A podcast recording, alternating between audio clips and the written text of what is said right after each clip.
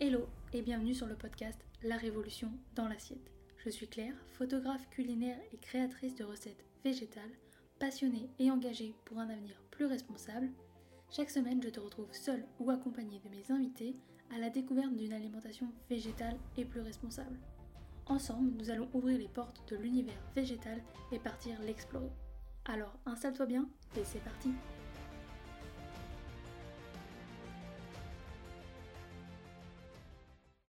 Hello, aujourd'hui on va parler de l'impact positif de réduire sa consommation de produits d'origine animale.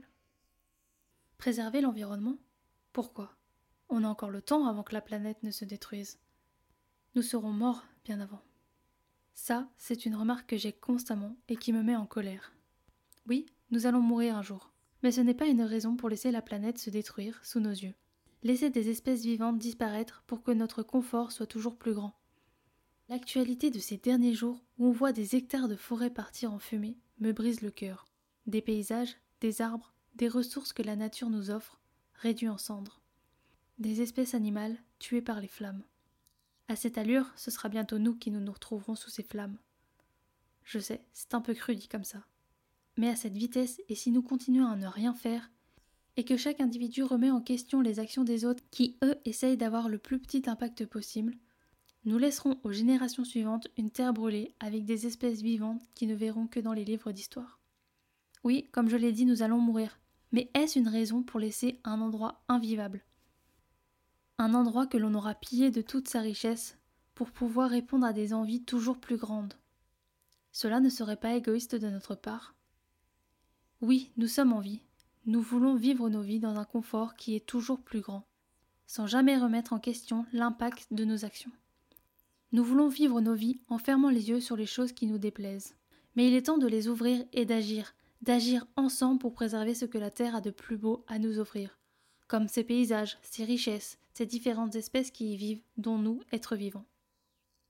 Je ne dis pas d'être parfait du jour au lendemain, ce serait trop de pression, mais essayer de faire de son mieux, par exemple en s'intéressant au zéro déchet, en réduisant le gaspillage alimentaire, en passant à une alimentation plus végétale, Végétaliser nos repas agit efficacement contre le changement climatique, réduit la pollution et la déforestation et permet de préserver nos forêts.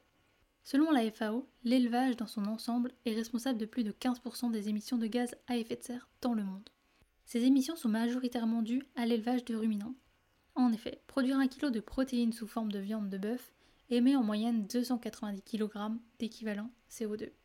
D'ailleurs, ne pas consommer de produits d'origine animale pendant une journée par semaine réduit davantage nos émissions de gaz à effet de serre qu'acheter local 7 jours sur 7. Selon le programme des Nations Unies, passer à une alimentation sans viande, ni produits laitiers, ni œufs, revient à émettre moins d'émissions carbone que conduire une voiture hybride. En 2019, un rapport spécialement consacré à l'utilisation des terres agricoles et à l'alimentation, le JEC à comparer les réductions d'émissions de gaz à effet de serre des différentes alimentations. L'alimentation avec 100% de produits d'origine végétale est celle qui permettrait de réduire le plus d'émissions de gaz à effet de serre. Ensuite arrive l'alimentation végétarienne. Donc selon les critères de l'étude, la viande et le poisson seraient consommés seulement une fois par mois. Puis l'alimentation flexitarienne avec la réduction des produits d'origine animale. Une croyance qui revient régulièrement, c'est que l'alimentation végétale est responsable de la déforestation. Mais savais-tu que la première cause de déforestation est la production de soja qui sert à nourrir le bétail?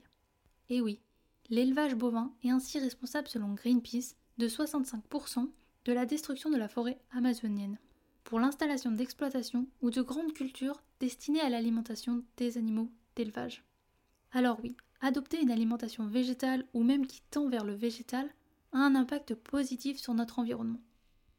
Si tu veux en savoir plus, je t'invite à consulter les sites comme L214, Vegan Pratique, Greenpeace, je mettrai les liens dans la description. Alors si toi aussi tu veux agir pour notre environnement et à ton échelle, tu sais ce qu'il te reste à faire.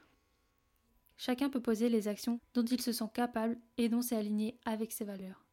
Ensemble on peut agir, et en tant que consommateur, on a le pouvoir de choisir vers quel monde on veut aller demain. Alors vas-y, fais ta première action en fonction de tes valeurs. Et voilà, c'est déjà la fin. Mais je te retrouve très vite dans un prochain épisode. En attendant, tu peux t'abonner, cela fait toujours plaisir, partager cet épisode à tes proches et me laisser une note sur la plateforme de ton choix. Cela aide à faire découvrir le podcast. Tu peux également me rejoindre sur Instagram à Claire Obscur pour retrouver encore plus de contenu autour de l'alimentation végétale ainsi que des recettes. Et moi je te dis à très vite dans un prochain épisode et je te souhaite une belle journée, soirée, après-midi, où que tu sois pour écouter cet épisode. Et rappelle-toi qu'on peut changer le monde une assiette après l'autre.